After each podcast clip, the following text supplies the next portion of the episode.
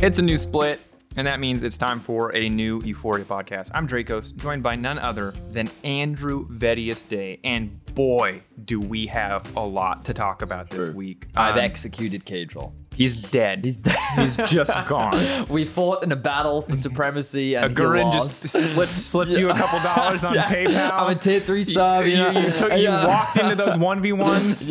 You absolutely outplayed him by standing under your tower menacingly, baiting true. his alt in. It was a beautiful thing. Uh, now Caedrel's out sick today. Um, hopefully he'll be better and fine and good. Um, he just had he was sick last night, didn't sleep super well, so he might even be feeling better already today. But we took him out, gave him the benefit of the doubt, gave him some time to heal. So don't be surprised if you see him grinding soullessly League of Legends why is that challenge a month long? We'll never know, but we're not here to talk about that today. That's a different subject. We are, of course, available on YouTube, Spotify, Apple Podcasts, and SoundCloud. Today, we're going to be talking about all of the summer season rosters.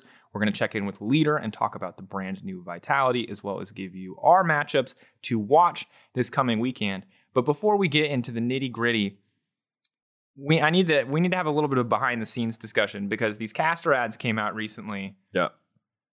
and for those of you who don't know, so I, I it's my pleasure to write for some of these caster ads. But anytime Betty's in an ad, uh, I write. Normally, I write like ninety percent of a script. You give talent like ten percent, who's ever on the day to adjust to how they want to talk about it, to adjust the concept. The producer can adjust it to you know whatever's going to work. When you write a script for Vetty, anyone out there who wants to write a script for Vetty, open call.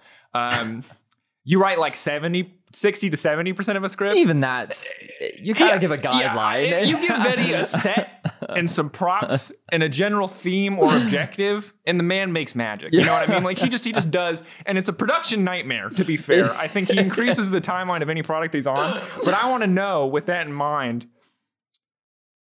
Because I'll tell you that Odoamne ad was banging, but that's not what I wrote at all. So what? what? Talk, talk to me about your okay, shoot wait. experience. Why don't you tell me what your pitch was, and then I will tell you what happened. Okay, so the original pitch was Yeah. we wanted to cover some aspect of content because we had this like Voight VO thing and we had this like caster interview thing. right? Okay. And so we wanted the original pitch was you're introducing Odoamne how to make picks to watch under the event that you're sick. And you're like, he's asking you all these questions about like, hey, how do you pick the champs? What do you do? What do you do? And he's suggesting all of these like really normal things that would make sense, like statistics, and you're laughing them off. Right, right, right. You're like, what? No, that's that's.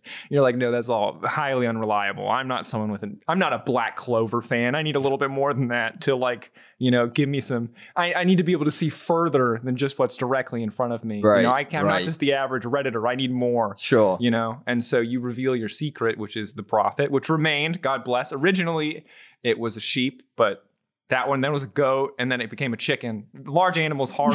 Yeah. When you write things, you know, some the, the the the privilege of writing is that you can imagine any animal you want there, and Mm-hmm. yeah. then a producer can say to you, "We can't get a goat, dude. What the No, hell? are you we couldn't have a sh- goat. You, You couldn't get have a You sheep. can't have, No. you can't have a mini horse. Also not an option. Yeah. Weird. So the next most hilarious animal we could get our hands on was a chicken. Yeah, so I was talking. Okay, so basically, Patrick was our producer. Patrick's a pretty new producer. You probably heard us mention like Margot and Dennis before, maybe even Phil, because Phil produces a lot of. Uh, well, Oh, he's yeah. producing this. um, but Patrick, pretty new producer, um, and so he came to me with a pitch. Um, the first thing I said was, "I ain't doing a sheep. There are too many people. They'll make too many jokes. That ain't happening." Um, Welsh uh, life. yeah. yeah. Uh, so I'm fine, but like, let's. Um, uh, I'm still on PT. So after MSI ended, I took two weeks off basically. So the last two weeks, I've not really looked at the game, nor have I looked at work. I have like 50 emails in my inbox that I saw this morning. I was like, I'll check those later. Um, Surprise! Time for Euphoria. Angel's sick. Yeah. Wild card, so baby. yeah, I showed up. I woke up this morning and I was like, "Oh, okay. Well, I guess I'm here." Um, and we uh, love you for it. And um, and I showed up on set. And I'd like read the script. I told Patrick I didn't like it, but we'll figure it out later. and then I got there on the day, and the first thing I thought of was like, so it needs to make sense as to why Odoamne is here. Um, that was the first thing that came to mind. And then the next thing we needed to figure out was like, okay, well, once we figured out why Odoamne is here, what makes sense for my character? Because the thing, Drakos knows this very well. Like, what you guys see on camera is actually not. Well, it kind of is me, but it isn't me because I hate It's exaggerated. yeah, it, like I hate playing myself. I always feel like I have to play a character, right? Shit. I have to play someone. Um, so when uh, for those that know me, like I like to make like very egotistical jokes, right? That's true. Um, uh, I make a lot of them. Sometimes the line is blurred what sometimes is or the isn't a joke Yeah. anymore. Yes. Um, but that was kind of the persona that I wanted with Odo, which was that like I am the beacon of all content and that I can do no wrong. And that Odo was so impressed with me that he wanted to be my protege. And so that was the universe that I then created. And obviously, Odo's the perfect character for that because he's the exact opposite of that. Because Odo is impressed by absolutely nothing. And so when he showed up on the shoot, we said, We just need you to be yourself. And he said, Thank you. I am so grateful for this um, because I love just being myself. And we're like, Great. So you just be yourself. So I'm just going to say things to you, and we just want you to do your normal reaction. Okay. And he's like, sure. So I then read the script to him, and his lines like, that's horrifying. That was him. That was all him. That was just Odo Amne just being himself. and like, we definitely did a couple takes, but like, all those lines were just Odoamne just reacting to what he. So he wasn't acting there. Everyone's like, wow, Odo's such a good actor. He's like, you just being himself, which is That's honestly the- typecasting. yeah, Odoamne is the Jack yeah, Black of esports of esports casting. um yeah and then uh so the chicken wasn't my idea but um yeah i just kind of like as you rightly said i was given a scene where it was just like just kind of put yourself in it and the things i came up with was it needs to make sense for who i am it needs to make sense for Odoamne uh i think it came out well i liked it I liked it. uh, I like Jaws as well. Aye, we thought did it was- good. I love, I absolutely love that Caedrel showed up for a two second scene. Yeah. I was like, why is Caedrel called? When does Caedrel show up? And then he was just there. Um, I, I was just like, why? My why boy's my boy's getting paid. You know? Two second appearance. No, the best part of that, Uh. they, they cut a bunch of the stuff out because kind of similar to you, we just had the sandbox where there's the middle where I'm just supposed to do weird stuff at Blippo. But they cut out the clip where I just barked at him at a dog, and then he barked back at me. And I'm hoping I can get that clip someday. So keep. That's the final note for this section, but someday you will get the clip Uh. of me and Whippo barking at each other back and forth. I don't know when or how I will receive that clip, Patrick. But uh, As a small note, that um, is also a great thing. So, you know, they do media days. yeah, um, I found out from Rekkles's stream that what they also make the players do is dance. And all of the players do this, literally all of them. Some of them decline, but the Ollie will ask all of them to dance. He will put some music on and they will dance in front of the green screen. And so he sent me the link of Rekkles dancing. So I have that. And we've never used it on broadcast, but I do have Rekkles dancing. We have used Caps and Jankos dancing on broadcast before, um, but apparently we have footage of almost all of the pro players dancing. So there's all, All right, this all footage I'm saying is you sold Caedrel out for whatever Agurin paid you already. Chat, fundraise. what do you We want? need we need that footage out in the wild. Oh yeah, I mean, like you'll have Out to talk the to uh, uh, the the media guys, the guys that make all of our hype videos every week. They're Mm-hmm, the guys that have the secret footage. But there's all kinds of secret footage behind the scenes that um It's actually a slippery slope because they do also record everything that we say behind It's the true. stage. everything, everything. Everything. Mm. Maybe risky. Maybe a risky. Maybe we don't want to start the trend. I mean, anyway, if you want I'll say on this podcast what I say. yeah, oh, so who we starting with? That's a great question. All right, so let's jump into the summer season roster rundown thing. That was just a little behind the scenes on the content. Video and I both really love making that content. Hopefully, you guys enjoyed watching it. Shout out to all the publishing producers that we work with this time around. It was Patrick, his first set of these cast ads, did a great job. But we are now going to run through all 10 rosters. Um, we're doing this because this has been just an absolutely insane offseason. Normally, we wouldn't do this kind of thing in summer because usually there's like one, maybe two changes. Sven and Mithy went from Origin to G2 once. That was like the craziest Do you remember those ever had. stats? I remember a stats team telling us ages ago where they were like, we had one season where we went from spring to summer and there were like so many roster changes, but it was weird. But it wasn't even that many, but it was so weird because of how rare it actually was. I mean, it's Um, it's super, and I don't know the exact numbers, but even just just thinking back, like more often than not, like you think back to like the Misfits World runs, like Maxlore came in for Cacao. That was like the only significant change. You had like uh, Mickey in the Splyce lineup in like 2017. That was a significant change. 16. 16. 2016. That was Yeah, yeah, yeah. 2016. Yeah, but like the, more often than not, it's like one, maybe two changes. Yeah, You normally I it's not very common because people like commit. Well, it's like two year contracts that people are normally on. Yeah. Um, and so usually at the very least they run with a roster for the year, maybe making one or two changes based on like subs or like Yeah. maybe a player really doesn't fit into a team. Um, and normally it's also the bottom half teams that make changes. Yeah, the top why the top half teams who are winning like They never- usually don't change it. Like, I mean, we haven't seen any changes for Rogue, haven't seen any changes for Mad, G2. They obviously Yeah. haven't made. They brought in Nelson, which is going to be interesting, actually. Uh, but we'll talk a little bit about it later. Um, Yeah. but yeah, to, to see the Fnatic changes was was surprising. And we're gonna save the best for last because Fnatic and Yeah, yeah, Vitality are the juicy ones. And people, if you want to skip ahead, I respect it. But we're gonna go through everything because there's a ton of changes, not just the Fnatic ones. But we'll go through every roster just to give everyone their time in the spotlight. We will keep it brief though on the rosters that are not as well. It's just just not as exciting, you know, Sure. not as not as crazy. And we'll start with Mad Lions. And again, Mad Lions, fantastic MSI performance. Unsurprisingly, after that, have decided to keep the same roster. Thank you for. There's a lion picture in the background, a glad lion picture. If you're in podcast land, that is now supporting our talking points here. But Armut, Elyoya, Humanoid, Carzzy, Kaiser. This is the roster. They went to MSI. Yay! First in playoffs, third regular season. I think it's. I think there's not really a lot to cover here. I think this is a team that we expect to continue to be contesting the top. But I do think it's important to call out. And I don't know what your read on this, Fetty, is. Is that I don't think unlike the G2s of past, I don't think that you instantly assume that Mad Lions are winning everything right off the bat in the same way that we kind of gave that benefit of the doubt to G2 2019 or Fnatic 2018.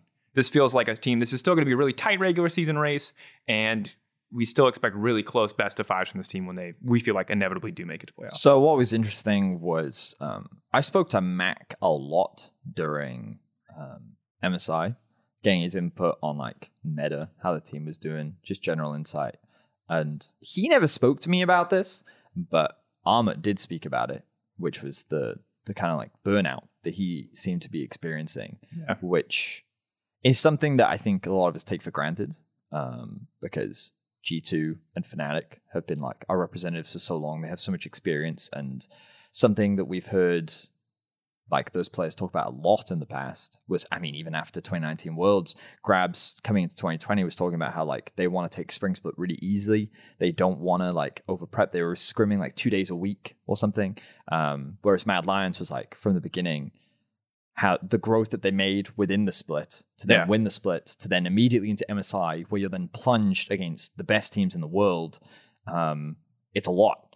So in terms of expectations I think that they met those expectations the fact that they took down one to five games I think was impressive Yeah. because when we watched back that game we could see that they were pushed to their absolute limit in their wins and then they got stomped in their losses. So I think that the stronger team definitely won, and draft was a huge factor in what ultimately gave Mad Lions an ability to to fight back. But um, I think that they kind of like th- their rate of growth is already so fast that I don't think they could just keep up with that growth, right? Um, and so I hope that coming back now into summer, I mean, apparently I saw Carzzy tweeting that they start scrims today, I think, or they started scrims yesterday. yeah, which is So like normal, I think. Well, not well, usually. a lot of scrims already started scrimming like two weeks ago. Three weeks ago. Yeah. Yeah. So um, I, I'm hoping that they're rested and like they don't burn themselves out at the beginning of summer. Of course, they don't want to be losing a lot at the beginning of summer because these early wins really do matter. yeah. Um, but I hope that they like learned a lot from that because they they come to appreciate a little bit more that that long span of playing. We Yeah. we talk about a lot how like the year is a very long year. Um, but I think that El Yoy is still a player, definitely worth watching. Humanoid and Carzzy had a great tournament. Kaiser had his up and down performance. I know Armut got like a decent amount of criticism, and for me, one of the big things for him and for Mad Lions in general this draft, I think that he seems to mainly play carries, and maybe that is just the meta right now with Lee Sin, Jace being the go-to. Mm-hmm. But I want to see a little bit more diversification in what Mad Lions are actually capable of. What can they do? Because I think that's ultimately why they lost to Damwon. Damwon had more tools in their kit. Yeah. Showmaker could literally play any mid laner that he wanted to uh, and make it work. That's true. Um, that was uh, that was a little tough sometimes. And I think that when we saw G2 succeed in the past, they had very diverse, very open ended drafts where they could kind of play through anyone and through anything. And I definitely think Mad Lions have the potential to do that. It's not just about getting those deeper champion pools, con- constantly adapting and evolving with the meta. Yeah. And um, yeah, I think that they're definitely an exciting team to watch, especially because of how talented Elyoya is and what he can do. Um, and I think that.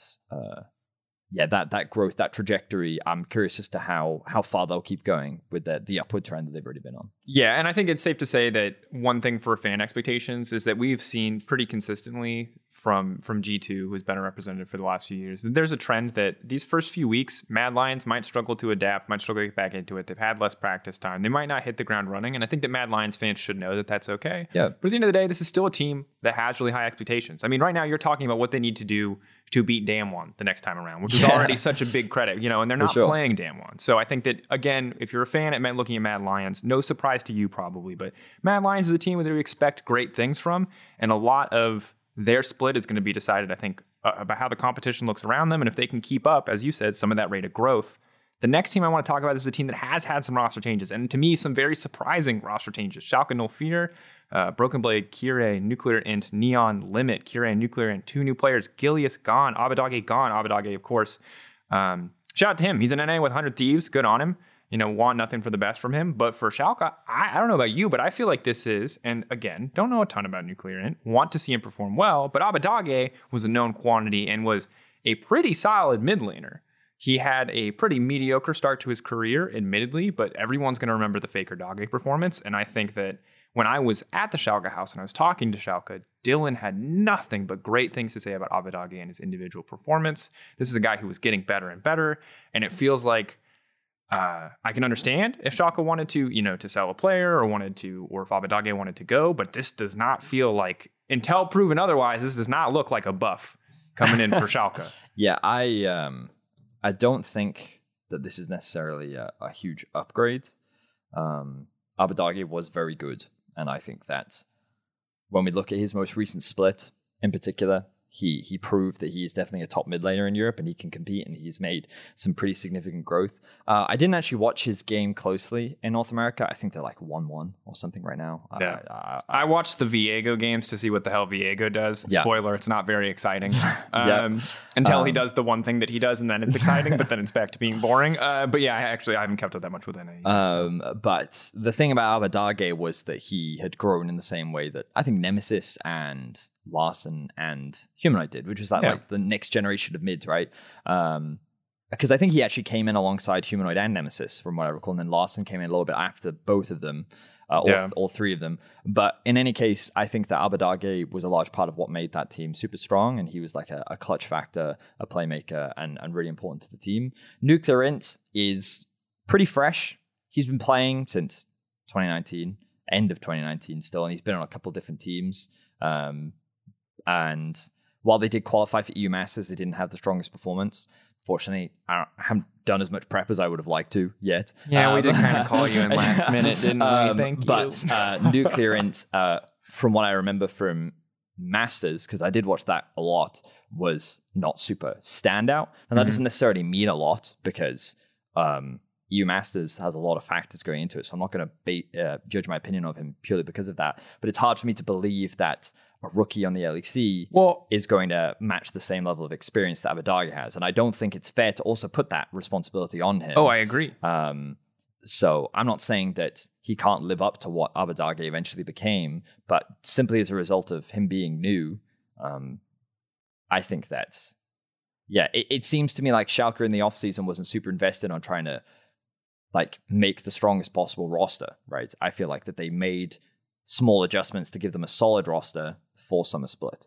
Yeah. Um, and I think that they got Nuclear Int from their from their uh, Masters team, and they brought in Kirei. I'm actually not sure where they got Kirei from because was he also on Schalke as well? No, he wasn't. He was on Games No. Origin beforehand. Yeah, and, Um, I mean, Kirei has to do with a lot of history, right? He's a guy yeah, a lot of history. played at MSI, played for the Misfits lineup, played for like Kirei has been all over the scene. He's always been solid. I think he's never been one of the big standouts. He's had a few games and a few moments across his career on LEC main stage where he's really, or international stage where he's really popped off and he's really had those moments. But he's never been a consistent name, uh, name on you know.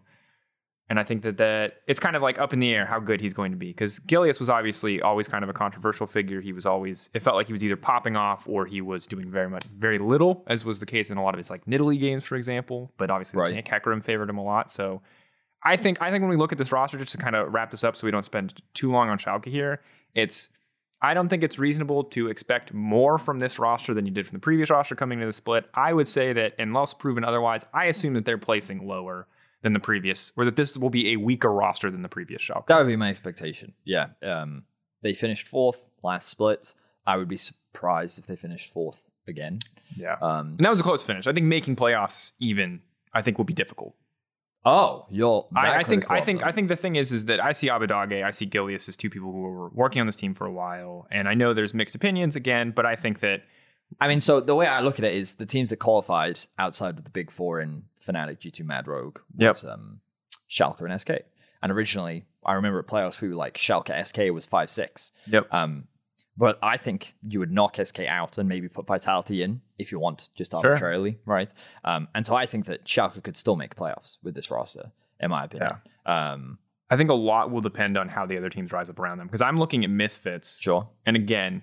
I talk to Deficio all the time, so maybe maybe I'm just talking to Deficio too much. Yeah, I Um, think you are. he likes. I think he's there. He sneaks in code words when we exercise together, just like hear it. Oh yeah, great set, bro. Like Yeah. Vetheo. oh, you're doing good, good, good, good pump there, buddy. Uh, you know, but uh, this was a team that was getting better once they figured out that playing through Vetheo was the right strategy. This was a team Sure. that was stepping up, and so when we look at Misfits, it's like Misfits are another team on this list, and again, same roster: Hirit, Raz, Razork, Vetheo, Kobbe Vander. Um, this is this is a lineup that I think could contest that spot. And I do remember back to how insanely close fourth, fifth, sixth was because it was that giant messy tiebreaker um, where Schalke, Schalke won the tiebreaker in the end with a 9 9 score line. But that entire split was like, that entire end of that season was tenuous. You remember it was like really just an absolute mess those last two, which by the way I love. I really hope we get more of that. But that that entire final split was a was a bit of a mess. So I think to last on Schalke, I think you're totally right. I think it's fair to put Schalke in playoffs, but I think that when we look at a team like Misfits and we start talking about Misfits, I think Misfits are a team that I expect a little bit more from. Not because I think that their players have like undergone some undergone some great big character change over the offseason or anything like that. I just think that they were getting better towards the end of the split and they've kept a roster, which is weirdly rare again in the spring to summer. It is a couple top teams Sure. and misfits, and everyone else is just changing everything. Sure, sure, sure. So, Misfits. 2019 spring, 8th. 2019 summer, 9th. Yes. 2020 spring, they ended 5th. They got Yes. knocked out first round of playoffs, so 6th. Bam.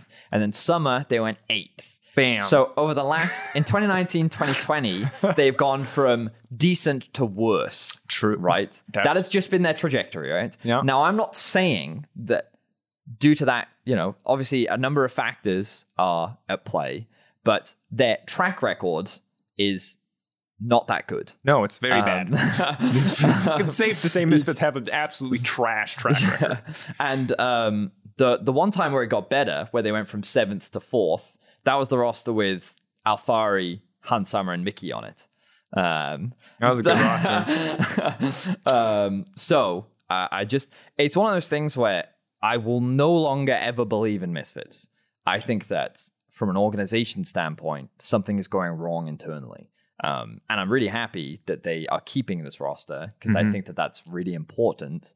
But I think that something is going on there. I mean, you don't, I don't need, know yeah, what you it don't, is. Yeah, you don't need to give more context. Like, I feel you. Like you only need to get burned so many times Yeah. before you stop believing. And and to be clear, I think what you're trying to say, you're not putting it on the players. It's not, not. these five players' fault that you don't believe in Misfits. It's Misfits' Yes, fault that yeah, you don't yeah. believe in Misfits. It's They just keep losing. because it's one of those things where like um i mean like, it, it, you can partly put it on the players because at the end of the day they're the ones that show up on the rift right and they're the ones that have oh, to I mean, play, yeah, right? but this roster, you're not blaming this roster for 2019, 2018. no no no i'm not i'm yeah. not because like it's one of those things where that it doesn't matter what iteration of misfits there is it seems that this trend seems to occur right? Which to me suggests that there's something internal rather than is regardless of what roster they have something just seems Something to be is going on right? and i don't know what that is and i'm not going to speculate either because i think that's unfair. But that's why it's hard for me to just sit there and blindly have faith in in misfits because sure they they had a an okay spring okay is the kindest word because they finished 8-10 towards the end of the split they were on an upwards trajectory. Yep. Vetheo i think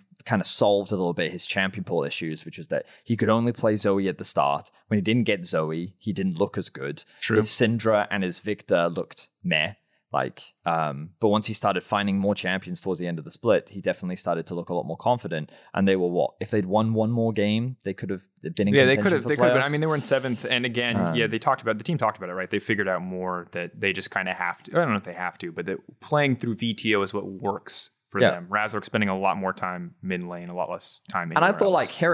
He had a lot of promising showings, and I was kind of up on him, and then he didn't, and then he did, and then he didn't, and so I'm like, what? What am I supposed to think? So my opinion of Misfits is that, like, sure, they have good players. I've seen the potential of their players, but I don't know if I can necessarily trust their coaching staff you. to help develop these players just Well, yet. and it's Uh, also it's new coaching staff. I believe Enetron stepped away, uh, and they have someone else. They they announced their coaching staff, but it was a giant like there was like an eight person Twitter graphic and included everyone. right.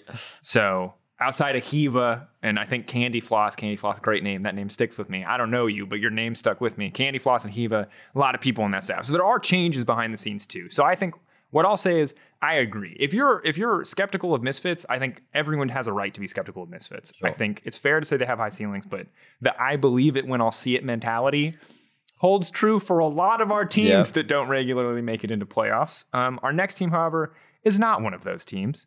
It's G2 Esports, Wunder, Jankos, Caps, Rekkles, Mickey X. You know them. I mean, you the failures. That's a you The absolute failure. You want to talk about a team that you can't put your faith in? I mean, the benchmark shifts, right? What did you just knock over? No, I threw my phone down in rage. and fell on my chair. Frustration. That was all you were representing all G two fans Yeah, right there. Third Ah, place. Third place. Ah! Imagine, imagine being sad about third place when like the Astros fans are like, please, just a crumb.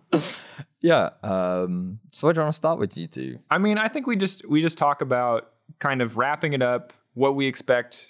You we we actually so the thing to know about us is that because G2 go to international events, the teams we usually know the best are the teams internationally because that's when we can shamelessly ask teams what is getting played in scrims. In the regular season, we try to keep it pretty chill because we don't want anyone to accidentally give away any information that they don't want to go to, but in worlds, the EU teams, we're best friends. They tell us what the meta is. We find out half the time they're wrong and they're running it down. True, but true. that's that good stuff. So we, I think we both know this team pretty well.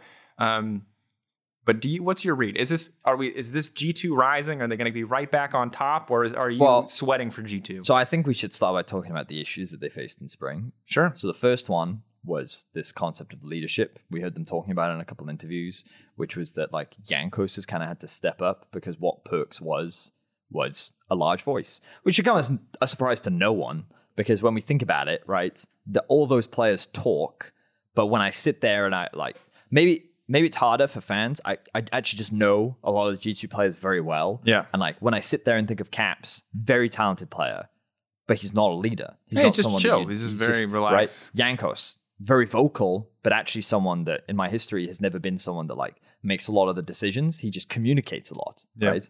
Uh, Wonder is just kind of in an island doing his own thing, chilling, right? Mickey, never been the most vocal player ever, uh, and Rekkles kind of had the responsibility of being a leader, but coming on G2, that was not his expectation, Well, right? And he explicitly said because we've I mean we've talked to Rekkles a lot, right? Obviously a very historic player, but he specifically said in the past that he didn't. People have tried to put him in that role before, and he he has tried to take it on, but ultimately he he feels like he plays worse. He feels Right. like it isn't good for him to take that role. So I think you can't really. I maybe people did expect that role from Rekkles. He's a veteran. People naturally associate those two things together. But I think that Sure. Rekkles has been vocal that that's not the position that he likes to be in. Right. So when um when you don't have a leader, I think that I mean like like Vitality does. I,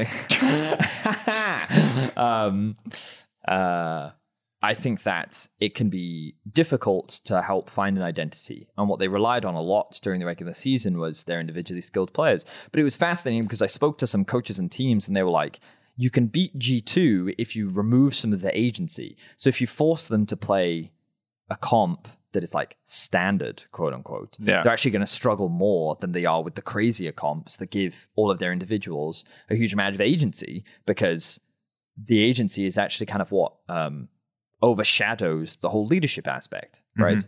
Uh, but as you get closer and closer to playoffs and the meta is more refined and defined, uh, that role and that identity of a team is actually more and more important. And I think that that was something that they struggled to find. Um, so I think that that's something that they've been working on primarily moving into summer. And hopefully Jankos now feels a little bit more comfortable in that role and taking on the responsibility. If it even is him, I don't know what G2 has come on uh, with saying. And and maybe they actually think this isn't as much of a, an issue as, as I believe it was. Yeah. Um, but the other big thing was uh, comfort. Now, uh, Rekkles spoke about this on his stream, where he basically said that he wanted to play champions that he felt that he was really comfortable on and that he had practiced a lot. And he was actually one of the big advocates for the Karma. He was the one proposing and suggesting it because he believed it strong. And he had, I mean, they all talked about it. Their read on the meta ended up not being quite as accurate or as strong as they thought it was. Um, but then he didn't necessarily have fallback champions because he didn't, he wasn't as comfortable on them. So in the off season, I don't know if anyone saw Rekkles' streams, but he was just perma spamming duo Q with Mickey in the Diamond One, the thing that you do with the Master Tier. Yeah, right? you dodge to stay in Diamond One, Yeah, which is questionable. Um, but but they know, were you do what you primarily wanted do. they wanted to play against the um, the teams that were here too. So he loved playing against like the Dom ones and the RNGs and uh, the PSGs and, and everyone basically that, w- that was here in the US solo queue. But he didn't decide anything. Mickey picked their bot lanes for everything, right? They played Camille support. They played Elise support, Galio support. They played everything. And uh, all Rekkles did was say, what AD carry works with this? Mikyx would give him a list and then he would just pick one. And so they played absolutely every bot lane. And he was sitting there trying to explain that he's doing this because he's good enough to play all these champions because he's played them all before, but he just needs the confidence to be able to, to just then bring them out to whenever the need comes to be, right? And it was crazy because you know that I've actually been told and spoken about this Kalista priority for him when he played for Fnatic ages ago. Like, Oh, they don't play Kalista. Kalista was really big in the meta. He refuses to play Nope, it. never saw And-. Rekkles Kalista. and then absolutely not. and then I saw three games in a row of him and Mikyx just playing Kalista Thresh, Kalista something else. They played the Kalista Galio, I think they also did. And they also did other crazy stuff. Um, but like it seems that he has identified what he considers a problem. Uh, and he wants to fix, um, and he's been working really closely with Mikyx to do that. And he hasn't been streaming much, so I don't know what the status of that is because I got all of that information just from watching his stream. um, uh, which, by the way, I would recommend. He is really informative, and, and, he's he's a genuine joy to watch when it comes to that. But um, um, I would say that I wouldn't be worried. Oh, the other thing, uh, um, last note. Last note. Said this as well, which was that Caps has only been grinding solo. He hasn't streamed at all. He streamed once last week, but all of MSI and he has just been perma grinding. Uh, that man has been. Uh, I think he was super frustrated after the loss, and I don't think he likes losing. So I think that like individual ability is something that I would probably like. I'm really excited to watch uh, for these players coming back. Um, but also like what will their drafts look like now is kind of what I'm excited Yeah. to be because like maybe I'm talking out my backside and maybe none of that was an issue. Again, a lot of this is just me kind of gathering from Putting the pieces together yeah. from the information that's Um, publicly available. Yeah. Yeah, yeah, and uh, it, it seems to me that they they're motivated, they're hungry, they're really driven to win, and I think that that is when G2 is at their scariest, right? That's when they've always been scary. Yeah, and I and I agree, and I think that like all the players grinding, I think you have to be optimistic. I think Rekkles was very outspoken when he joined this G2 roster about how he wanted to be the guy that could like to fit into this atmosphere, to play everything. It's sad that that didn't work, or that he felt felt like it didn't work in playoffs. But I think the thing about G2 is that what I G2 aren't automatically the clear favorites to win everything. I think they're now Oh, in, in that list with Mad and Rogue and G2, which I think you just put as the three teams that like if you wanted to take bets on who was going to win the split, you'd put one of those three names on your list. Whatever your reasons are, are probably fine. But optimism for G2, looking at improvement with a meta that seems to have a lot of um, very powerful solo lane champions and flex picks. Maybe we see a stronger G2, but let's shift our attention to you're not Caedrel, which is great because you don't have any baggage with this next team. Let's Uh, talk you know, about I was on the first XL roster, right? you have so much baggage. everyone has baggage with Excel. Why does everyone have baggage If you're with Excel? British, you've been associated with XL in some capacity. Wow, okay.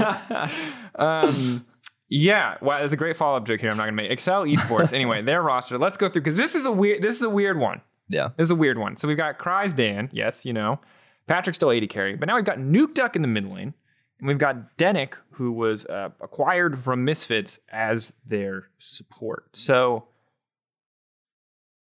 I'm gonna say you. You. I'm gonna. I'm gonna give you my initial feelings, and you just tell me. You. Sure. You. You, You go it. You go off that. So there's a lot of weird energy in this roster. Weird energy. Okay. Weird energy is how I describe it. So Okay, okay. one, Nukeduck. Now a lot of fans are immediately, I think, going to be like, "Ooh, Nukeduck," but I'm like, Nukeduck always had a solid ceiling.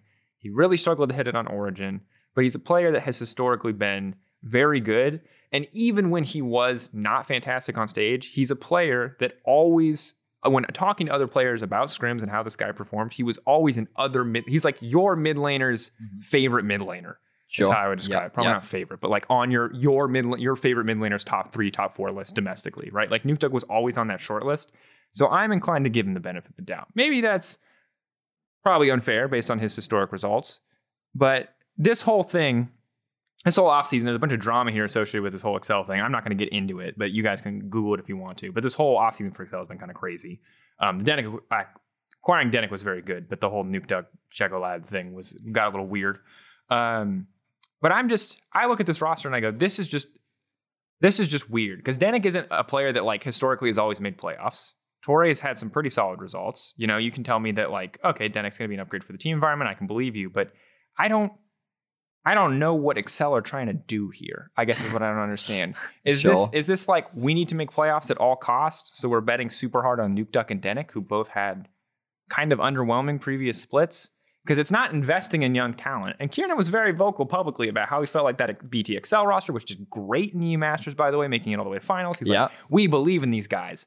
But then, like, why aren't those guys? But didn't you see the the announcement? Something came out recently that said that they were offered, but they declined. Oh, Yep.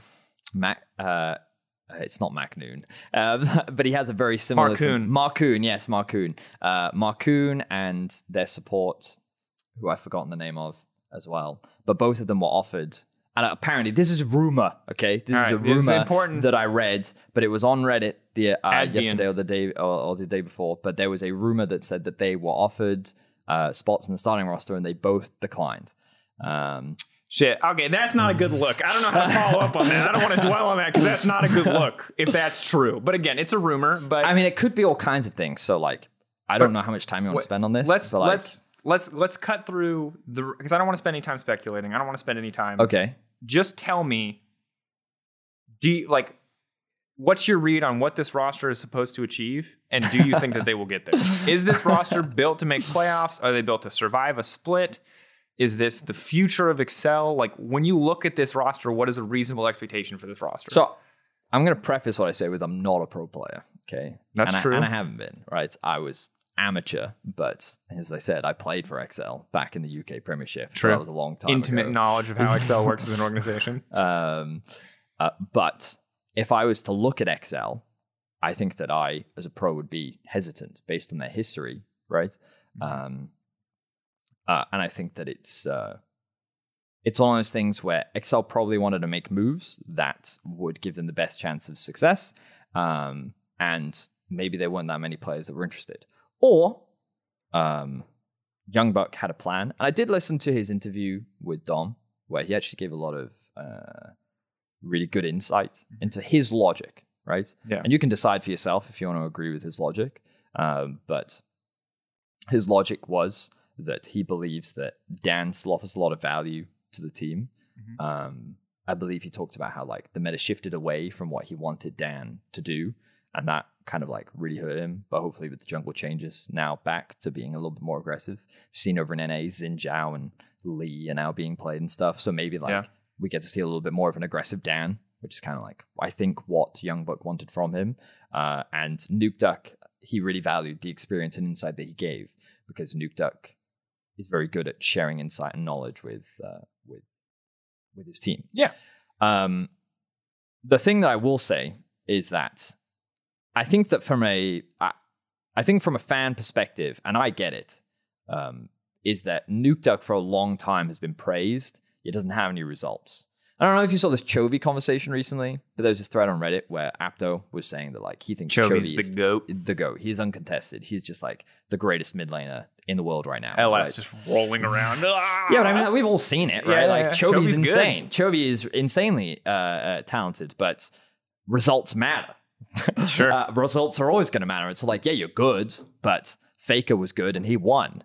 You're good and you haven't, right? So Yeah, Uh, sucks to suck, but I'm sorry. Like Faker was on a bunch of different rosters, yet Well, he kept winning, right? Yeah, and, it- it- there's an importance in, you know, there's also always going to be an amount like, can you get on the right roster at the right time? Sure, sure, sure. Like there's a bunch of variables, and I get that. And But I'm ultimately, winning is what matters. And my, and my point is that I'm not trying to like flame Chovy here because I am a big Chovy stan. I think he's super talented, but I think Nukeduck has kind of like that that thing where we as casters have promoted him, right? And You're the duck. yeah, right. Uh, and he's also received a lot of praise from from pros, right? Yep. And uh, you you talked about it, right? Yeah, He is- Perkz always used to talk Nuke up about Right. how good he was in lane. And Yeah. it's one of those things where like Nukeduck has this long history of people giving him credit. And I and I quickly looked it up.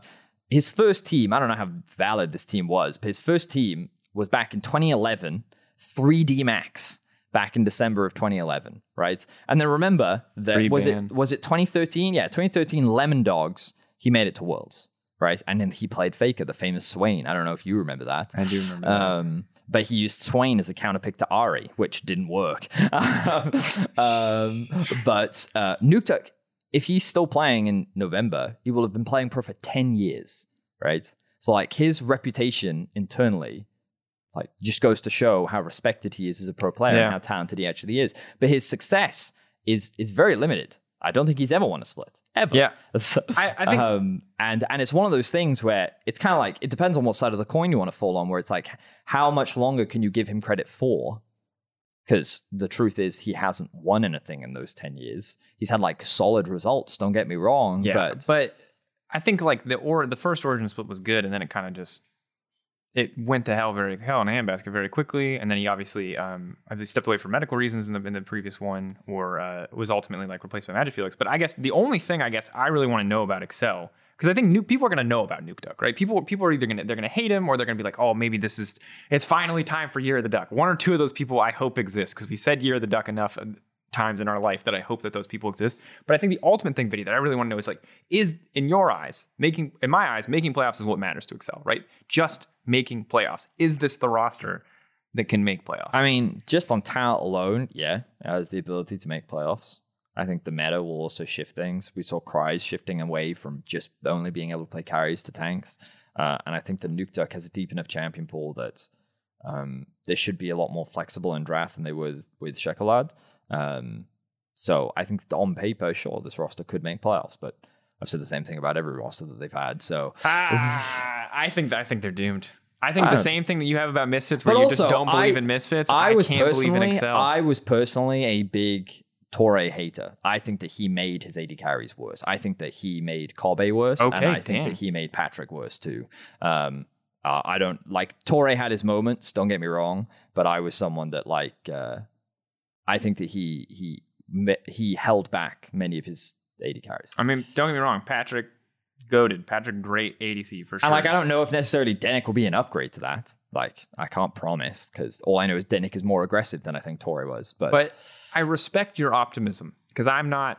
I'm not. Hang on, I didn't say they would. I said that this roster could. Okay, that, this well, roster has the I mean, ability to. Yeah, I mean, I don't. I don't. I count. Could is, is great. I mean, like, 45 players could drop dead, and like, we could suddenly have a, just a default crowned best team. I mean, I don't you know, know, what I mean? you Like, want to talk could, about, but I can tell you right now, like Astralis, I don't really believe in. Right?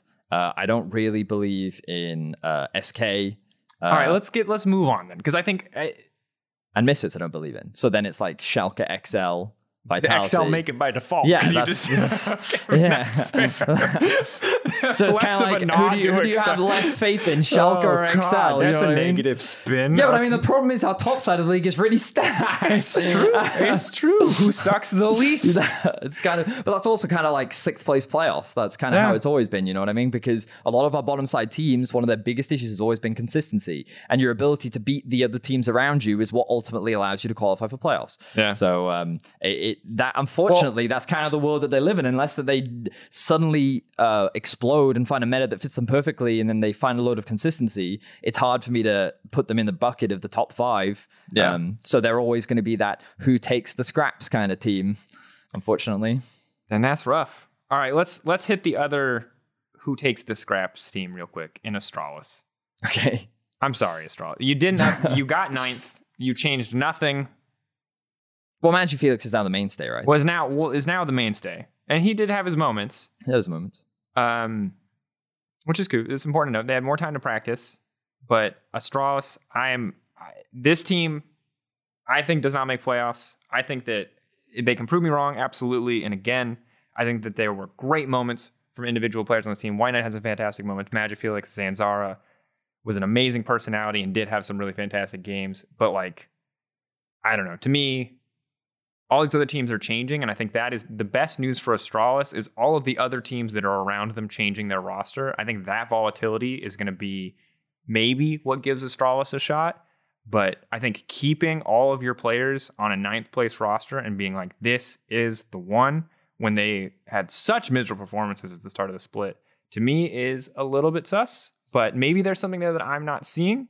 What is your what's your read on expectations for Astralis? Well, I remember AOD talking in an interview about how he thought that the roster had made like significant progress throughout the split. Sure. And towards the end, he felt like that they were getting a lot, lot better. And I think we commented on that. We saw them have some pretty solid performances. Unfortunately, again, I haven't done enough prep yet before week one, but um, I can't remember who they beat. I just remember that they started beating the better teams and they started having more competitive games. Um, and Zanzarah being a fan favorite also helped people like watch their games a little bit more. Uh, but They did beat Mad. They did beat SK. Right. They beat Schalke and they beat XL. Right. Over- and uh, Vitality twice. so that was the thing. They they they were kind of like on that upwards trajectory. I feel, um, but the the problem is that it's hard for me to like pound for pound. I just don't think they stack up against many of the other teams I mean, that exist I- in our yeah, league, I'm right? agree, yeah. Um, and I I remember Promisq had some like really weak performances. I remember Jeskla, like he had some high moments, but like that's the problem. You're kind of like you're you're you're reaching.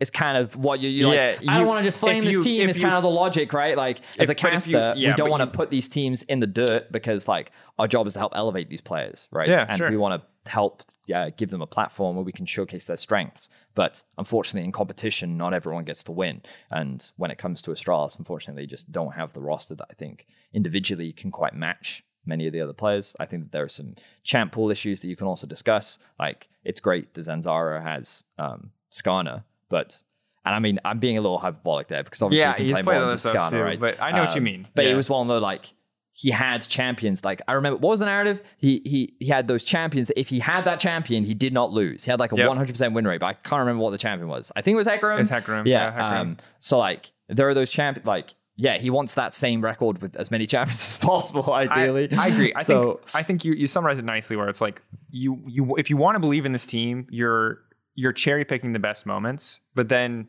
when you look at what percentage of their games were those best moments, it's just it's not enough. Yeah. Right. You need it to be like if it's 50-50, you can be like, I believe in this team. But when For it's sure. like 10 90, 20 80, even 30 70, you're like, you can't realistically put a ton of faith. And again, we could be wrong. League of Legends is a game with a million friggin' factors, even before you get into just how good are these players. But I think Astralis is on is on the bottom end.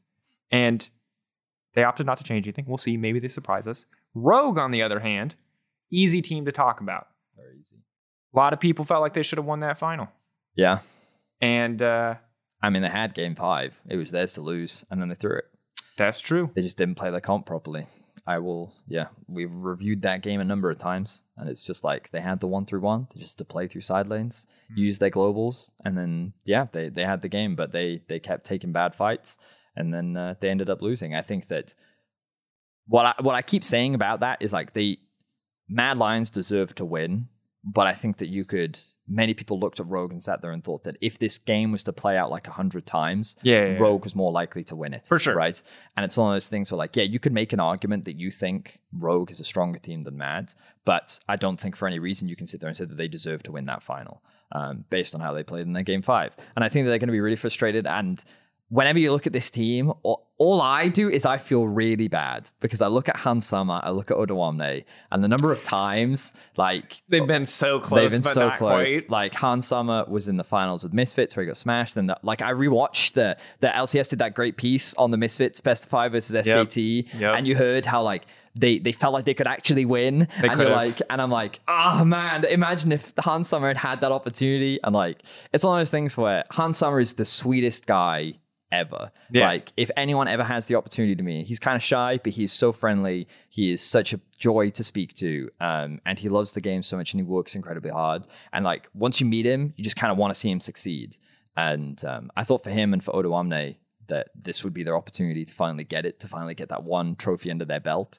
Um, and then they lose it. And you can't help but feel bad for them. Well, and I because, think- because they've been trying for so long. Yeah, and it's doubled up by the fact that this is the first split in a long time. The G2 didn't make it to the finals. The G2 were not the expected favorites in final by default because they didn't make it there. Yeah. And, and a lot of people feel like that's, uh, you know, a flash in the pan or a fish in a pan, as Caedrel would say, um, where it's just a one split thing. And we'll see if that ends up being true. But making it to finals was already such an achievement in Noda career, you know, historically. Um, True.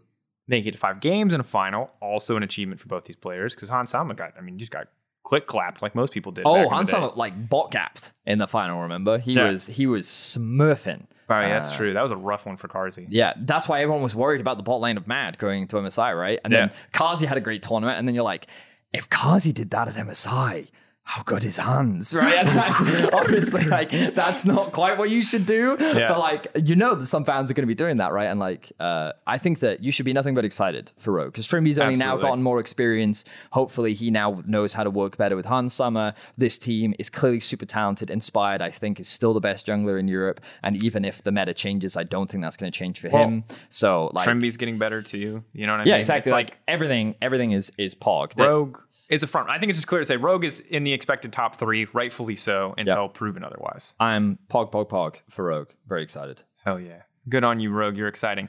On the other hand, back to the drama llama. Okay. Wow. SK Gaming. Let's talk. Weird stuff's been happening here, folks. And of course, you've probably heard about these rumors. And if you haven't, good on you for not being on social media all the time. You probably live a much healthier life than I do. But I'm addicted because this stuff is gold.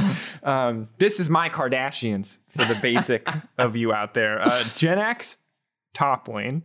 Treatz in the jungle. Yep. Wow. MVP, uh, rookie of the split candidate support. Uh, Blue is out this first week. They've subbed in another mid laner. Um, condolences to Blue. We'll talk about Blue as if Two hours. That's how you pronounce it. Two hours. is Renato originally told me that it was two horse, and I was like, "Are you sure?" And then he's like, "No, I was being trolled. It's two hours. Two That's how you're supposed to pronounce So it." they have a sub mid laner for this week, and potentially uh, we don't have a lot of details. It's a medical issue that has forced Blue not to be a part of the roster. So we'll Wishing you a speedy recovery. wishing Brew. you a speedy better. recovery, Blue. Um, no shade to Blue. We'll talk about him as honestly as we can, but obviously none of this. Just recover as quick as you can, man. Yeah. We want to see this roster in, in whatever form it was planned on. Jezu, 80 carry, and the kicker. Jez is back in support. Jesiz is back in support. The par- It's not a Paragon anymore. It's a Jesiz. This is at least the second, potentially the third time that this has happened. I feel kind of bad for him. I- so it's one of those things where like I don't feel bad. I do not know what happened, but in the past, for those that don't know, Mikyx was subbed out on Misfits and Jesiz came in, right? And I think that a lot of people now look at this situation, they're like, oh, he's just the coach that subs out his support so that he can still play in pro. I mean, to be fair, Which- if it happens, and and you know what I mean, like I feel for him because you're right. Because maybe this is Because I think a- in this situation, Treatz was tried to be very vocal about the fact that like this wasn't Jez's idea. Yeah, this yeah, yeah. like a team decision where we wanted him to do this. Sure, right? Like, absolutely. and if that was the case, then like it just sucked. Because I don't, again, I don't know or remember what happened to that Misfit situation. No, but they it's one felt- of those things. Like I'm sorry, Jez's, but the perception right now is that. You can't help it, right? Like just- people just you look just at the gotta play. surface. You just gotta play. People look from the outside and they're like, okay, so you bench one support and then you played, and now you're benching another. Well, you're moving another support Or and you're playing jungle. again. Yeah, and so, yeah, like, yeah, as. I know as much as like context matters, like when you look at it without any How it many times? look great. I mean, yeah, you can end up in the wrong place at the wrong time once, but the second time it starts to look a little, a little sus. So like, I'm sorry, it just it sucks for you right now, and the only way that you can kind of fix it is to play super well, which uh, is Yeah, yeah. is going to be tough because obviously, as you already said, Treatz was the MVP of that roster, right? And uh, for many of us, he was in the conversation for MVP because Yeah. he ultimately is the reason why uh, SK was in playoffs. I believe, anyway. He he and Jenax, Gen X rising up in the beginning of the split, it wasn't as much Jenax, but he and Jenax were like the defining playmakers on that roster. right. And admittedly, it was a lot of Gnar, and people got tired of like, oh, just Jenax on Gnar or whatever. But like the reason that they won so many games, plain and simple, was more often than not Treatz. Some of the times Jesiz making some crazy miracle play that everyone agrees should not have been possible. Whether it was a hex flash over the wall, some crazy rail engage, some crazy Gnar engage, you know. And the fact that he is now learning a new role in between spring and summer, again, very short turnaround time. Um, maybe in SK's mind, they're like, oh, imagine Jenax and Treatz Treatz together all the time because he can leave lane whenever he wants because he doesn't have a lane because he's It's a true. jungler. It's true. It's true. Um, I mean, maybe he can also micromanage. It was something that when I've had the opportunity, I mean, I've played with Upset, um, and when we played with him, he was like super. He micromanaged a lot of us, right? He That's our. that- There's certain. There's a certain brand of pro players that whenever we play flex or whatever with that, you know that they're absolute. There's two versions. There's the pro players that just pick weird stuff and don't, Don't talk to you yeah. and go nine one in two minutes. Wunder Talon Jungle. Um, and then there's the pro players who want to win, so you don't play League of Legends anymore. He's playing StarCraft with voice controls. You're literally just d- micromanaged d- into d- oblivion. That's no disrespect to Upset. I actually love playing like Oh, that. it's great. It's really fun because you you you realize that like you end up doing all the right things, right? Um, but I'm just saying that like as an example, it's hard, but Yeah. Treatz could actually just tell Jez is like, I need you to roam with me now. Hey, Yeah. we're gonna go for a gank mid, or like we're going for a gank top. Can you push in mid and come top, right? And like maybe that voice is really valuable in this roster, which seems to be what a lot of the team was talking about. Like Jenax, a lot of them were very vocal on social media about how like they believe that this gives them the best chance to make playoffs again. And so like I can't really refute them because I don't have any evidence to suggest otherwise. I don't know what happened in the offseason. And Jenax, he said that there were troubles in the jungle. Their relationship with with TynX wasn't good. Uh, and what they wanted to do wasn't working. So Yeah. they they've made changes in the hopes of being better. And I can't fault them for that. Like these are the options that he even uh, Jenax even said they tried to get Skeens. That wasn't an option for them, Yeah. uh, and so they couldn't do that. And I'm sure that would have been the ideal: get a uh, an experienced jungler that they they believe in, uh, and then keep Treatz in support. But that was an option, so they did what they could. And like, yeah, it's it's difficult uh, in that transition. Uh, and all I can really do is hope for the best because I I don't think that this roster makes playoffs. I don't think that Jez's is an upgrade to Treatz in any way. And I think that while Treatz is super talented, uh, I recently started playing Jungle Udyr because I Uh-huh. was auto filled in jungle and I didn't want to keep playing Nocturne. And that was a very easy time. Udyr jungle is very easy, it's very straightforward. Um, you farm the camps and you go fast. and then you gank. And also with the slightly increased gank timers now, you have more time to gank, right? Um, and if you have like basic understanding of pathing, but like also that's just like the bare minimum of what you need to do on like Udyr. And right? there's Which a is lot just- of other there's a junglers in the lot- there's a lot of other junglers, um, and also like Inspired and Elyoya, the type of junglers that will punish you for whatever decision you make. Oh, you gank bots, you've just lost your top side Yeah. You don't think that's important? Well, imagine that that when I Yeah. come back again and Well- again, right? So hey, I, I'm I'm worried for Treatz. I think he's he's got a stacked competition going up against him, and I'm I'm not super confident on this roster. I understand why they've done it. The only thing we can do now is hope Well, that that I understand why they said they've done it. I can't say I understand 100% everything that's going on. But as someone who doesn't know, and I think we're both in this department, without all the Eden intimate details, you can take at face value that this is, the, from what they believe, the best chance they have to make playoffs. TynX, or not TynX, Treatz rather, could be a great jungler. Who knows? Could be. I think expecting him to be one right out the gate is rough. I think expecting Jesiz, after so much time away from pro, to be competitive with the top end support pool in our league is also probably unreasonable. And again, we could be wrong, but I think SK, we'll see, I guess, is the best that you can have it. sure. And I'm inclined to think probably a mess until proven otherwise on paper. Whatever the logic is, Jez is subbing himself in, their best player getting forced to, not forced, or opting into a role swap. It's worked before. You know, the Perkz, the old Perkz cap swap, but that's like really, we're, gra- again, we're grasping at straws here. Yeah. Bottom three is kind of like my initial expectations to this roster. Sorry, SK, but I think that you're going to get pushed out. All right.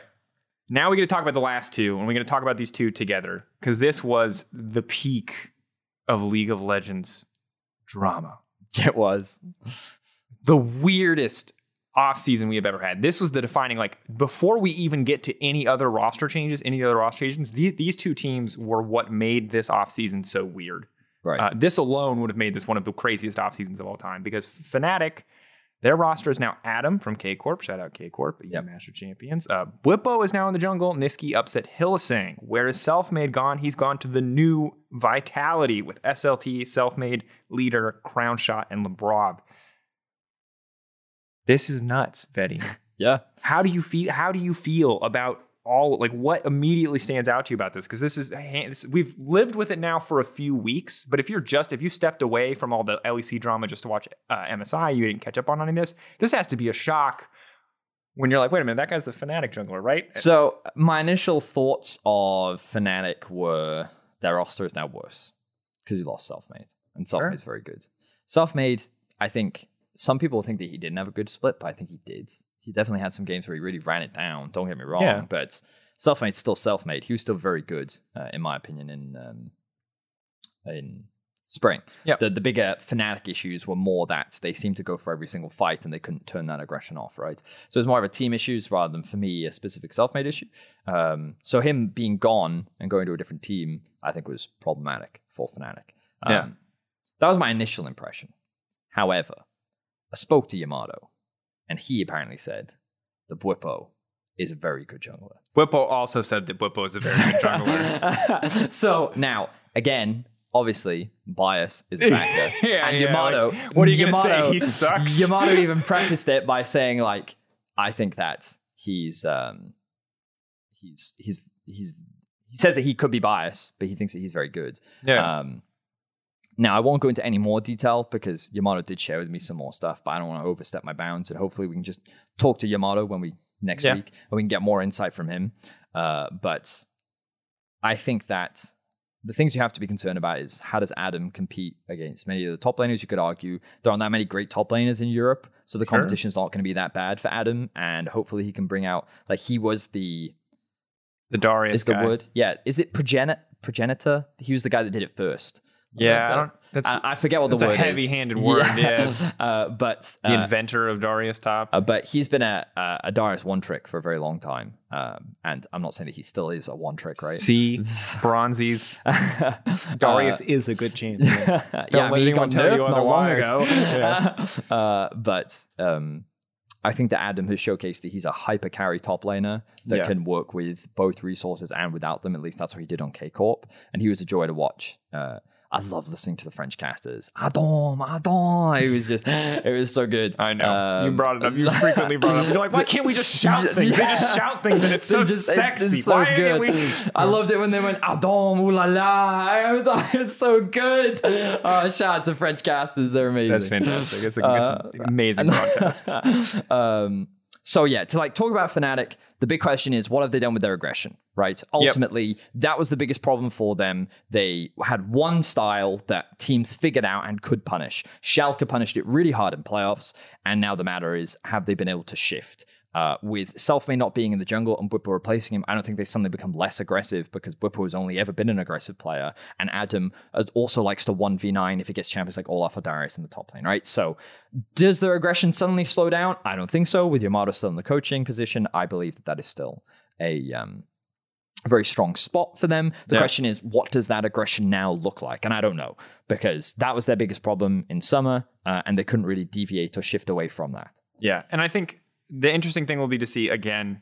Um, we've talked much more to Bwipo about his rule stuff than we have to Treatz, so I'm inclined to have more faith in it. But maybe if I talk to Treatz more, I would also believe in that one more. So what I'll say is I'll give the same skepticism. Have to see how a player does moving into the role. I think in the Uh, same way we talk about like Jenax Treatz. Wow, suddenly now a pair that gets to work together two of the biggest factors in this team's success. We can say the same thing about Bwipo Hylissang. Bwipo Hilly for sure. The fact that both those guys get to roam now could be really good for Fnatic. And I'll that is say, a death duo if I've ever seen one. Someone is dying when they rock up to your lane. Yeah. I don't know who it is, but someone is dying. Um, and on the subject of Adam, like we're gonna have to see, we're gonna have to see how he grows in that position. He's a very young player. I'm excited for him though. Rookies Yeah. is, is always good, and uh, rookie top laners in particular, they're, they're they're hype. So I'm excited. Yeah, I'll say that as, as a final note, it's like just to get your gauge. Is it fair, do you think, to set higher expectations for this Fnatic roster than from what they did in? Spring? I would keep them top five. Um, Yeah, I think that's tough for Fnatic fans. I think Fnatic fans probably want more, but I think that's reasonable because it is still a rebuilding year at, Yeah. at the end of the day. I mean, like fourth is definitely within their reach. If you think like they lost to Schalke, Yeah. could they beat Schalke now? Yeah. The the question Yeah. is the question is, um, do you think that Vitality is better than um, Fnatic is? Which is like Sure. up to your discretion. Personally, the the problem for me is I haven't done enough research on SLT. I don't know enough about this guy in the top lane. I don't know what he brings to the team, how he plays yet. Yep. So it's kind of unfair of me to just sit there and say like, yes, Vitality is going to be better or worse than Fnatic. What I can say is like expectations based on the roster that they have, simply with Selfmade and Crownshot playing together again.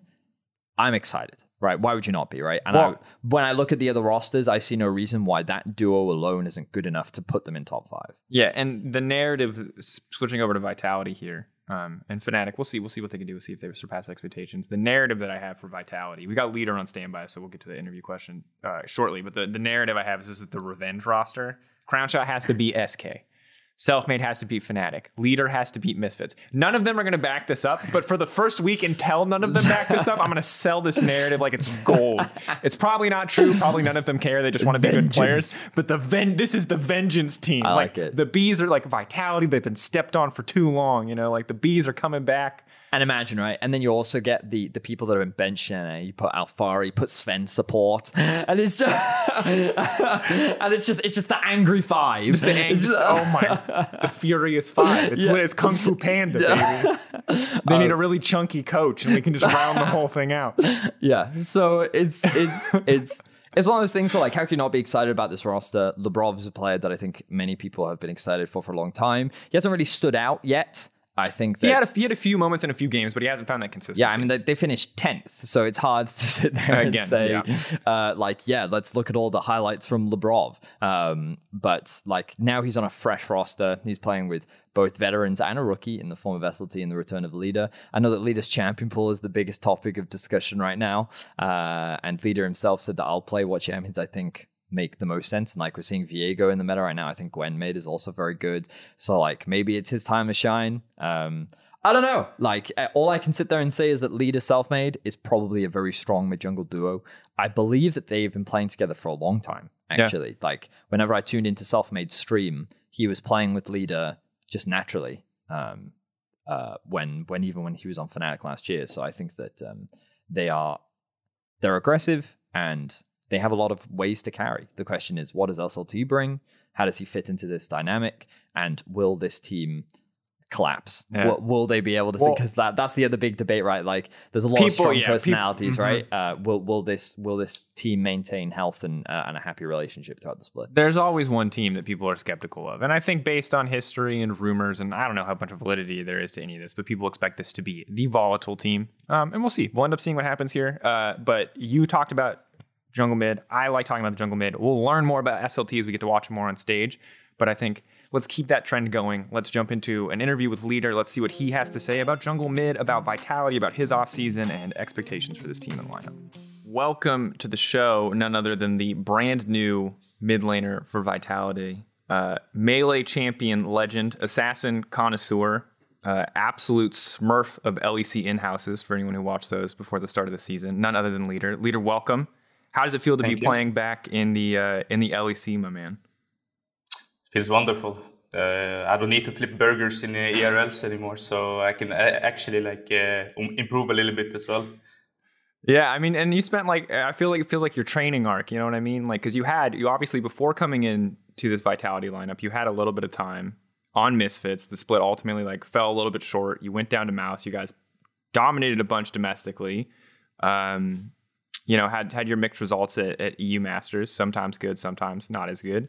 But now you're back in the LEC. What is what is different for you this time around compared to Misfits in 2019? What's different about you as a player? Mm, me as a player, uh, obviously, I think I refined myself more, uh, consistencies wise, and I worked on different areas on uh, than uh, what I was good at. Like I communicate better and like what, what not in game, you know, like stuff that really doesn't show from the outside perspective, but the stuff that I value personally as a player. I think that's like the biggest case. Now I've gotten more experience in uh, ERL as well, even though it was maybe a little bit too much experience because I played like three splits uh, or something. I don't know how many it was, but four splits actually. I played four splits in ERLs. I think that was like too too many, but uh, that's fine. Uh, I think I've uh, honestly, as troll as it sounds, champion pool is uh, bigger as well, right? So even though it's consists of melee champion, it's still bigger. So it's just e- easier to know what to pick in different scenarios now compared to comfort. So that's would be the biggest uh, difference, I would say. Yeah, and I mean, I think the um, I think the intangibles are super important. I think that's the kind of stuff that's really going to show in a team environment and kind of for vitality as a whole. But just to to go into the champion pool meme because I think that that's like that's what you're known for, right? Like you are the melee champion assassin guy, and I think like there's nothing that says you can't be known for other stuff too. But I think that's the first thing that comes to mind when people think of you. You know, you were like you were the solo queue master, you were like the Yasuo god. I remember like Deficio before he was a team manager showing me your highlights back in like 2017 some random youtube channel had been like leader the next faker you know like the melee mm-hmm. champion master. And you've like you've kind of held on to that identity. So when we talk about you as a player coming into vitality um, do you think that like it's still reasonable for people to expect you to be the guy who will more often than not prioritize the melee champions prioritize the assassins? Is that still who you think uh, you are as a, as a professional player I mean, I would say so. Yeah. I mean, you can look at my past competitive splits even recently. Like most of my champions have been melee, but uh, it doesn't mean that uh, I will only play melee, right? I will pick whatever I think is going to win us the game. That's uh, how it's going to be. Yeah, and that's and that's and like, now I have a bigger pool to choose from from Melee champions, so what, I can win with. do you feel like your biggest buff is the fact that Riot Games has just kept putting out melee champions that are good? Like you can play Viego mid lane now, you can play Yone. Like since we last saw you, there's been like three to four mid laners or three to four mid lane champions that either have been buffed into relevance or are like coming back into mid lane that are melee. Do you feel like the balance team is helping you out just a little bit? Yeah, I think I'm being blessed by Mark Yetter or whoever is behind it. Uh, thank you, Mark Yetter. Uh, but uh, I, I, don't know. I guess I am pretty lucky with it, with the patch, especially in this split mm. compared to before. Before it was Azir Corki meta, right? Which were yeah. the overtuned champions. Now it's more like, I don't know, I would say the meta is kind of balanced. It feels like you can play anything uh, in different scenarios all the time. So but it seems like melee champions are really strong, right? You can look at LPL and stuff like besides Orianna, there's still playing like melee champions, right? Like uh, Gwen Viego, Lee Sin, all of these champions. So yeah, I would say I'm in a really lucky spot. I mean, it's hype to get you kicked off, to get you started, to have your second kind of debut back into the LEC. And I'm curious for you. This is um this is big. And I think a lot of times in the off season when people see new rookie mid lane talents, you were kind of the guy on a lot of people's uh, that a lot of people were talking about essentially to come in. So sometimes when a new player would come in, they'd be like, "What about leader?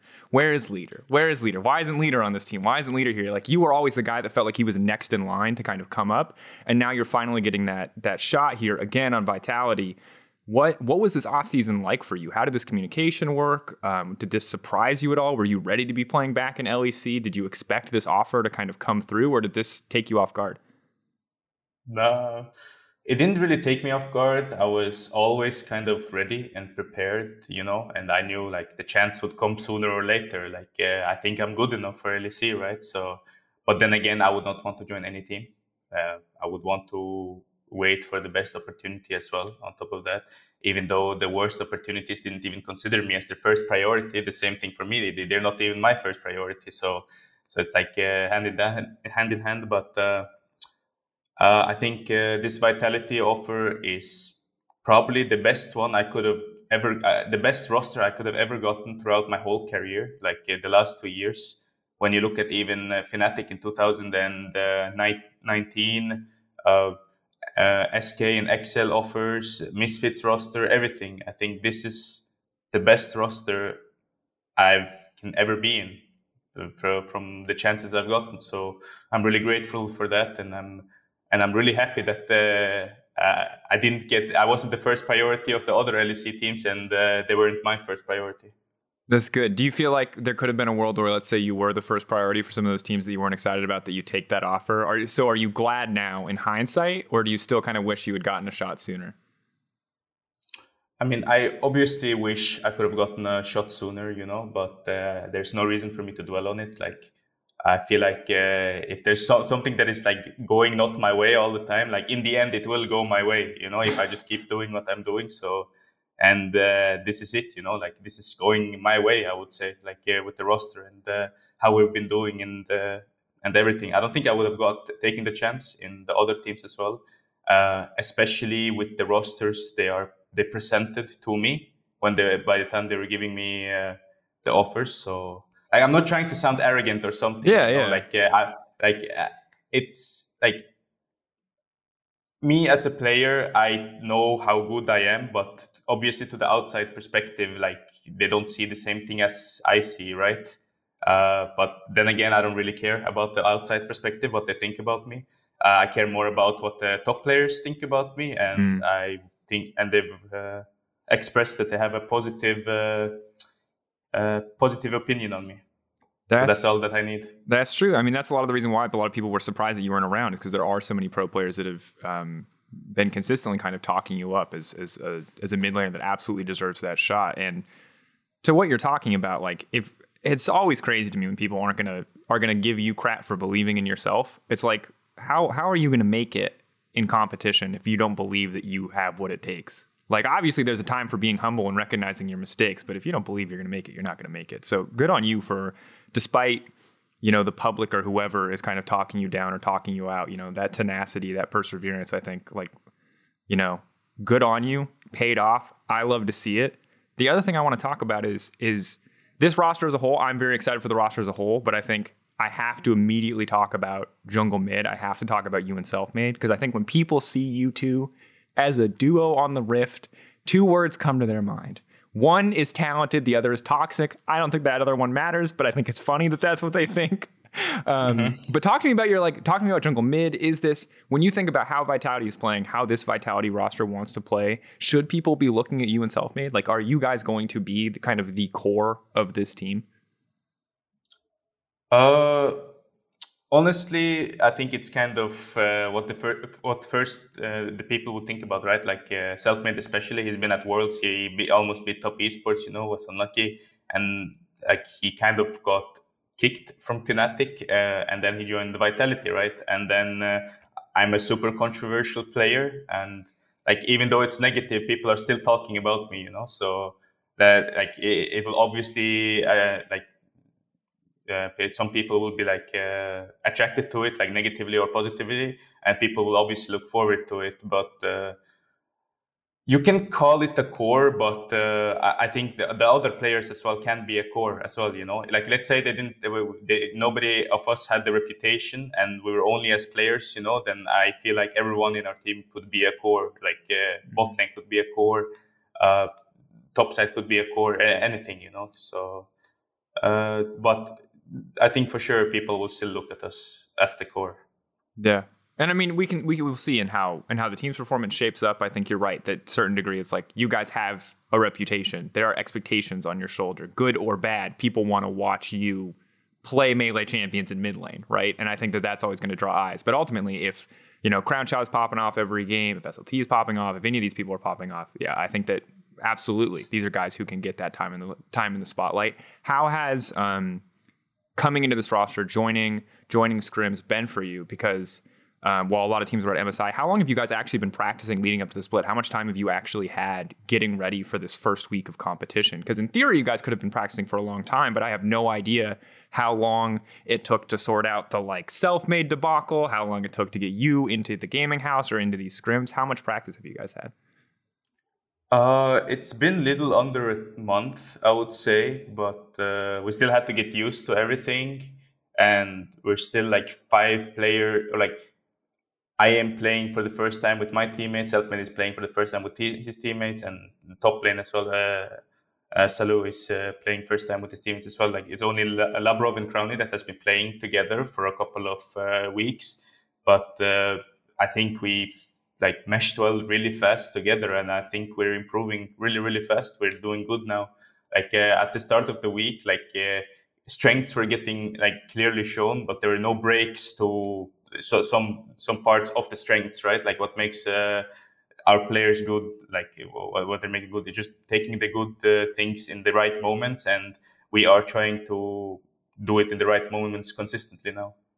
Yeah and so when you look kind of at this roster to set expectations for the fans. I think Vitality fans have been disappointed for a few splits now, and it was easy to kind of discount some of the failures because Vitality org had you know so many roster problems, visa issues, people you know unable to play.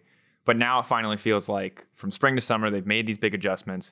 I don't know what Vitality fans want leader. I'm gonna level. you. I have no idea, but I imagine it's not 10th place again. So, what is your expectation for this roster for this team? Where do you what do you see the high highs for this team? Where do you want to be with this lineup? Hmm, I think everyone's expectations in this team, at least, is that we make playoffs. I think uh, it's kind of doable, easily doable, but uh, personally, uh, I will always high high, uh, aim high when it's realistic. And right now, with how the meta is and how the teams are, uh, I would say regular split top two is even possible. You know, even top one is possible. So. Uh, I'm not going to set my expectations to that, but it's something that I wouldn't be surprised if we if it happens as well. Uh, but the expectations is like top four, kind of top five, top four, for me at least. Hey, I like I like the top one. I like the top two. I respect the hedging your bets a little bit, pulling back. I'm just I I like that you're shooting for more. I like that this team has so much ambition, and uh, I'm ready to see how you guys perform. Last question here, rounding it out. You guys have a bit of a mixed bag here in week one. Rogue definitely going to be considered a very strong opponent. Uh, obviously, Schalke a bit up in the air. Misfits were good last season. We're getting better, but I'm curious, how do you feel about your week one schedule? Where what are you focused on? What do you expect for the results? I think it is relatively easy schedule for week one. Like uh, Schalke is kind of in the same boat as us, right? Like they changed their mid jungle, so they still need some time to mesh well together, and they they have a rookie as well in mid lane. Uh, and then there's like Rogue, right? They're obviously good. Uh, will be the toughest opponent and the the, the number one uh, test that we're gonna get in LEC. Uh, and then there's uh, Misfits, which it's I guess they looked fine, but it's not someone that I would be like worried about or anything. Uh, they're just there. but like realistically speaking, I think it should be a two-one. But I think like I said, it's a best of one, right? So anything can happen. It can even be a 3-0 or even a 0-3. That that would suck, but it can happen. or a one-two. Why not? Let's just let's cover yeah. every base just in case. Yeah, um, yeah, yeah. For the narrative enthusiasts out there, is the leader takes revenge on Misfits storyline something we should chase at all? Do you care about Misfits? Is it going to feel any better to beat Misfits than it will to beat any other team, or do you just like, eh? No, not really, because uh, the problem with that was uh, I liked every player in there, and now there are new players, and I have no, I don't harbor any feelings towards them, negative or positive. It's like they're just competition, you know. So it's just another competition. But the, uh, honestly, like it just I, I, don't really care about them. That's all, you know. Yeah, yeah, They're just there for me. They're just another team. Okay, I just had to check, you know, just in case, just in case we can yeah. get that little, like, little more juicy storyline, you know, because for sure yeah. we're gonna have to talk about Selfmade versus Fnatic. I just needed to check if we needed to. Yeah, Also talk about Leader versus Misfits, Crownshot versus SK. You guys are the revenge lineup in my head, you know, taking shots at everybody. Um, Thank you so much, uh, leader, for taking the time to talk to me today, man. It's really good to, to have you back in the league. I'm excited to see what you can do. Um, I'm excited that melee champions are meta. Fingers crossed, my friend, that there is no Corki Azir, both for the viewers and and for you. Hopefully, none of those champions come back for a long time. But uh, otherwise, yeah, thanks so much, man, for coming on, and uh, good All luck right. in scrims leading up to this first week. Thank you very much. It was fun. Have a nice day. You. Thank you, leader, so much. We'll see if it is the 3 0, the 2 1, the 1 2, or the 0 3, just to have all of our bases covered here for the new Vitality. Uh, just not to, let's not over, let's not set to expectations too high. Vedius, this week begins our super week. Yep. It's me, it's you, it's Caedrel, it's Quickshot. Ender's gone. It's Medic sad. is also there. Medic is there. I'm sorry, Medic. I love you. I don't know why I didn't say Medic. I don't know. You thought that I was Quickshot's partner. No, maybe I'm just jealous of the Medivetti thing, and I'm just like subconsciously writing him out so that I can I can have all the color cast. Regardless, sorry, Medic. Um, let's talk about the first week because it's going to be a super week. It's going to be totally nuts. Um, we're kicking off with Mad versus G2, which is already going the to be rematch. The rematch. G2 has been sitting here waiting for their opportunity to strike back. Mad Lions probably has one of the best records against G2 Probably any of our teams. I think Schalke is the only other one that has a pretty good record against them, which is so weird. Which is weird. How does that happen? Yeah, uh, but good yeah, on Schalke though. Uh, Mad Lions have beaten them in two best of fives, which I think, when you kind of look at the the Caps era of of G two, th- that no other team has beaten them twice That's in true. a best of five. That's take that, China. Send, send the same team to finals twice. RNG's lucky they didn't play against Mad. Isn't that right? Aren't you sweating in your boots right now? All six or seven Chinese teams that we're terrified of, and the rest that might also be scary, but we'll never know because you're not going to make it because your league's too competitive. Haha. Ha-ha. um, our league's a mess. Uh, I'm just kidding. We've got a strong top side. Um, all I want to know, Vinny, is like, what matchups are you actually like the most excited for? What matchups do you think are going to be the most telling, the most interesting to show us the relative strengths? I mean, week one is always the best because teams, like all of your predictions, will be wrong. True. All of them will be because uh, teams are nowhere near as prepared as they normally should be because they isolate themselves into this little scrim meta. They have the little bubbles that they play with. But one team always gets it right, and it's like we think they're really good for two weeks, and then there's a patch Yes, change and they suck. Exactly. Yes. You got it. Um, it's it's the classic. Like I'll never forget. Do you remember the Giants 5-0? When Oh, yeah. Giants and someone else who was not supposed to be good was really good, and they sat at the top of our standings, and it was 5-0, 4-1, and we were like, "Wow, Giants. this is so insane. They're so good now. And then all of a sudden, everyone realized, wait, no, they just figured out the meta faster than everyone else did. And then they finished the split at like 7 11. So they started at 5 0 and then they just lost every other Ah, game. telling. Not quite McDonald's, but 7-Eleven will yeah, do. it was, uh, it was, it was, yeah, and uh, that happens, right? Teams uh, who figure out the meta the fastest usually get early wins and get an advantage. Um, and because teams will only scrim certain other teams because they're little bubbles of I don't know whatever. I don't understand their scrim culture. I mean, people aren't going to scrim the people they're going to play in the first week. They'll try to find the best scrim partners possible. We've had that happen on a lot of metas past where like G2 and Fnatic like just scrimmed each other, you know, and Yes. it leads to weird metas. Sometimes which sucks for Fnatic because Fnatic play Mad and Rogue in their very first week. Um, Yeah, so the generic bangers list, so just top team versus top team. We got Mad versus G2 day one, Mad versus Fnatic day two, and Rogue versus Fnatic day three. So there's like there are your there are your generic quote unquote high tier matchups. And again, we'll see how good Fnatic are, but on paper, at least historically, those are kind of like what you look at to be the the big crazy matchups. it's often why Fnatic can struggle at the beginning of the split too. True. That said, I don't care about that. I'm excited to see what new Fnatic does. Don't get me wrong. I want the weird matchups. Yeah, what are the weird ones? I'm ready for Vitality Schalke. That one I think is going to slap. that could be good. Yeah, because I like I want to see the, the the roster changes versus the roster changes. That because like technically Rogue Vitality is day two, and that's also cool. But like I think unreasonable to expect Vitality to beat Rogue. But like Schalke Vitality is anybody's game. I mean G2 versus Schalke 2.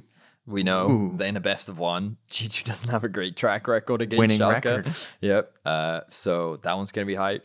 I think that like I'm just generally excited for the Vitality Misfits, Vitality Rogue, and then uh, Vitality Schalke, just because I want a benchmark for Vitality. You know, like they they they literally get everyone. They get Schalke, who finished fourth last split. So in theory, they're kind of competing with Schalke for that spot in, Yeah. in the in the thing. They're also going up against top team, so we can see how they do against Rogue on the top end, and they're playing against a bottom team in Misfits, right? Who Yeah. who finished in what eighth, Seventh. seventh Yeah. last split. So like they kind of get to play against everyone, not the, not necessarily the best, not necessarily the worst, but they kind of get a nice mix of everyone. So I, I'm excited to see their trajectory throughout the weekend and uh, who they're playing against. And how can you not be excited to see the return of leader accompanied by Selfmade and Crownshot? So It's so good. it's good. The story is so good. Okay, not to f- hard force another storyline here, but you can tell I'm big on the revenge scheme Yeah, theme right. today. My banger of the week. It's a hidden banger. No one knows it's a banger, but it's gonna slap. It's Excel versus Astralis. It is Nukeduck versus Astralis. One man's story of revenge. Again, I'm just making this up. I have no idea if there's any beef here. I just I like I want this storyline to be true. NA was like we had so much random like flame tweets how far he's getting benched. Like our roster changes are way more interesting than their roster changes. Don't get me wrong, but the amount of flame coming out of LCS is so good right now that I want our players to be like, I want Nuke to come out and be like, I'm here to obliterate Astralis. you get Alpha uh, to the stars in the ground, Excel baby. makes the Alphari Twitter like this has been in the the, the works for months. no. My revenge plan against Astralis Oh, has been coming. Poor, poor Jet. There's nothing he can say that will save him from the wrath of the fans. But he's, that- he's, he has to make the copy. he's yeah. made a great copy pasta, and it's great because I've recently. Well, I have a bit of a history of making copy pastas for those that don't know, and That's it's just true. great when I get to copy other people. Yeah, when it's not you being the subject of the not- copy pasta. So that's what I'm saying. I'm here for the revenge storylines, even if they're not real. And again, until proven otherwise, when I say this player wants revenge, I usually preface it by saying that I'm memeing. Most of these players don't care. I heard that Zanzarah punched Nukeduck in the face, and now they were. According to rumors from unconfirmed sources, Zanzar. No, oh god, it's so easy though. It's so tempting. You could just, hey guys, I heard, Bwipo broke Selfmade's leg. I, that's why they I heard- not on the same I team anymore. yeah. Yeah. you know what I mean. he got mad. He got so mad about Yeah. that, bro. He said something about his Rengar. Oh my word! Yeah, it was it was nuts, that. man. You can't say that. Imagine These are all rumors, rumors, of course, Rumor, rumors. rumor, rumor, unconfirmed source, unconfirmed, unconfirmed source, unconfirmed source. Uh, to be fair, good on the rumor mongers out there. Uh, a lot of those rumors, as crazy as they were, turned out to be uh, very true. They were great.